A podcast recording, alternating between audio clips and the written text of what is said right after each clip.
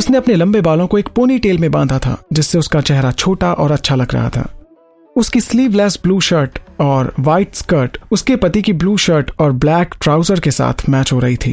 देखो, अवंतिका, अगर तुम मुझे इस तरह से छोड़कर कहीं जा रही हो तो तुम्हें कम से कम एक बार मुझे कॉल नहीं करना चाहिए। अर्जुन ने गुस्से से अवंतिका को कहा, ओह, मिस्टर, लगता है कि आप भूल गए हैं कि मेरा फ़ोन आपके पैक में है। ओह सॉरी मुझे याद आया। अवंतिका अपने फ़ोन पर गेम खेलने के बाद सो गई थी। और वो अर्जुन ही था जिसने उसके हाथ से फ़ोन लेकर अपने बैग में रख लिया था। अर्जुन ने अपने कैरी बैग और जैकेट को एक हाथ पर बैलेंस किया, जबकि उसने अपना काला बिज़नेस सूटकेस अपने दूसरे हाथ में सेट किया। अवंतिका ने अपने केस को अपने पीछे खींच लिया और एयरपोर्ट को छोड़ दिया। बाहर कदम रखते हुए वे यात्रियों की लंबी लाइन को कैब्स के लिए खड़ा देख पा रहे थे। मुझे लगता है यहाँ काफ़ी ट्रैफ़िक है। अर्जुन, हम इसके बदले ट्रेन से क्यों नहीं जाते? अवंतिका ने अर्जुन को आइडिया दिया। वैसे ये आइडिया बुरा नहीं था। स्टेशन एयरपोर्ट से काफ़ी दूर नहीं था और ये उनके लिए काफ़ी अच्छा एक्सपीरियंस भी होता। हम्म अच्छा आइडिया है। मुझे लगता है कि हमें यहाँ अपना टाइम वेस्ट नहीं करना चाहिए। अर्जुन ने सहमत होते हुए कहा, क्या आपको वाकई लगता है कि हम ट्रेन में जा सकते हैं? आपको डर नहीं लगता कि लोग आपको पहचान लेंगे?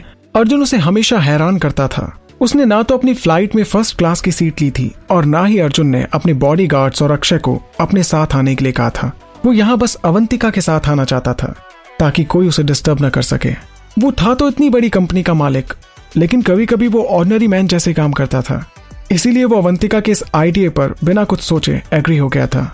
देखो, मुझे इससे कुछ फ़र्क नहीं पड़ता। अगर तुम्हें ट्रेन में जाने में खुशी मिलेगी तो हम उसी से जाएँगे। अगर तुम्हारा ट्रेन में जाने का मन है तो हम ट्रेन से ही जाएँगे। अर्जुन ने अवंतिका को प्यार से कहा अवंतिका भी कुछ नहीं कह सकी और मुस्कुराकर उसे फॉलो करने लगी। वो डायरेक्शन से अच्छा था, इसलिए उसे इस बात की कोई चिंता नहीं थी कि कहीं वो खो जाएँगे। जब वे प्लेटफॉर्म पर ट्रेन के आने का इंतज़ार कर रहे थे, अर्जुन ने अपने ट्रैवल डॉक्यूमेंट को चेक करते हुए एक अर्जेंट कॉल किया कि तभी अवंतिका ने उससे पूछा, वैसे अर्जुन, हम कब तक यहाँ रहने वाले हैं? तीन दिन तक। अगर तुम यहाँ और घूमना चाहो तो हम और दिन भी यहाँ रुक सकते हैं। ओह, फिर तो एक अच्छा आइडिया है। क्या आप इस जगह पर पहले भी आए हो? अवंतिका ने अर्जुन से पूछा। अर्जुन ने अपने बैग में डॉक्यूमेंट्स को वापस रखा और सिर हिलाया। उसने धूप से बचने के लिए अपने ग्लासेस को सेट किया और अपनी पत्नी के हाथ से उसका सूटकेस ले लिया। हाँ डार्लिंग मैं यहाँ पहले भी आ चुका हूँ और मैं इस ट्रिप के लिए तुम्हारा टूर गाइड हूँ। मेरी मीटिंग के बाद हम यहाँ अपने हनीमून का मज़ा लेंगे। वो मुस्कुराते हुए अवंतिका को छेड़ने लगा। ये सुनकर अवंतिका एकदम से जम गई और चौड़ी आँखों से उसे देखने लगी। तो क्या अर्जुन उसे यहाँ हनीमून पर लेकर आया है? वॉट हनीमून मुझे लगा कि बस आपने कहा था कि मुझे इस ट्रिप में आपका साथ देना है। हनीमून का कोई कॉन्ट्रैक्ट नहीं हुआ था हमारे बीच। अवंतिका अभी भी काफ़ी शॉक्ड नज़र आ रही थी। ओ मेरी प्यारी दुल्हन, तुम्हें इस बारे में परेशान होने की कोई ज़रूरत नहीं है। हमने हाल ही में शादी की है, और हम अभी भी हमारे हनीमून स्टेज पर हैं।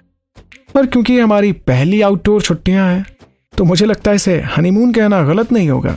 अवंतिका शर्मा गई और उसने अर्जुन को अनदेखा करने का फैसला किया। वो पब्लिक में उसके साथ बहस नहीं करना चाहती थी, लेकिन इसका मतलब ये नहीं था कि वो अर्जुन को हनीमून के बहाने उसके साथ कुछ करने की परमिशन देगी। तभी सामने से ट्रेन आ गई और अर्जुन ने अवंतिका को ट्रेन में चढ़ने में उसकी मदद की। वो जानता था कि वे कहाँ हैं। अगर अवंतिका अपने स्नैक्स खरीदने के लिए रास्ते में रुकती नहीं तो उनकी ट्रैवलिंग आसान हो सकती थी। इसके बाद जैसे ही वो होटल के रिसेप्शन पर पहुँचे, उन्होंने जल्दी से चेक इन किया और होटल के एम्प्लॉय ने उनका सामान उठाया और उन्हें उनके कमरे तक जाने के लिए गाइड किया। अवंतिका हैरानी से बड़ी सी जगह के आसपास देख सकती थी।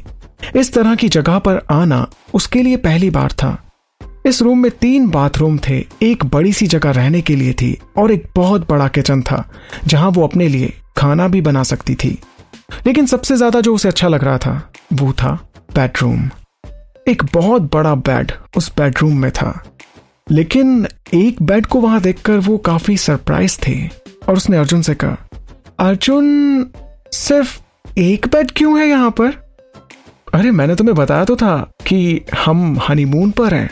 व्हाट उस जगह पर एक अलग प्राइवेट लिफ्ट से पहुँचा जा सकता था और वो होटल की ऊपरी मंजिल पर थी।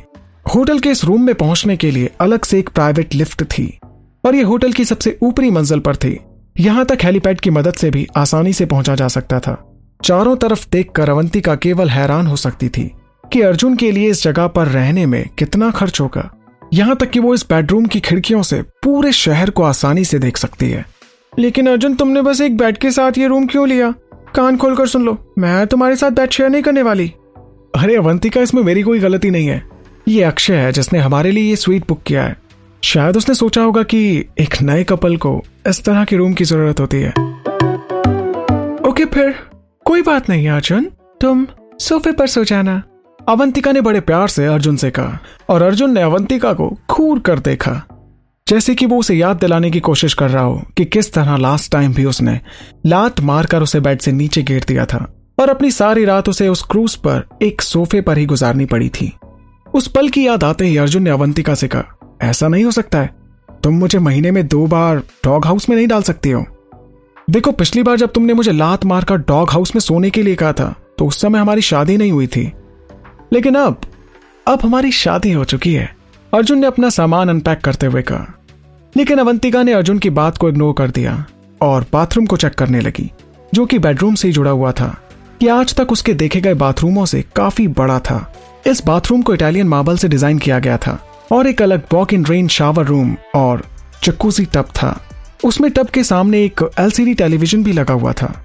Oh my God, अगर मैं सारी ज़िंदगी भी कमाऊं तब भी मैं इसे अफोर्ड नहीं कर सकती हूँ। ये तो काफ़ी महँगा लगता है। क्यों होता कैसे होता है जानू इश्क विश्क प्यार प्यार लफ्जों में कहा।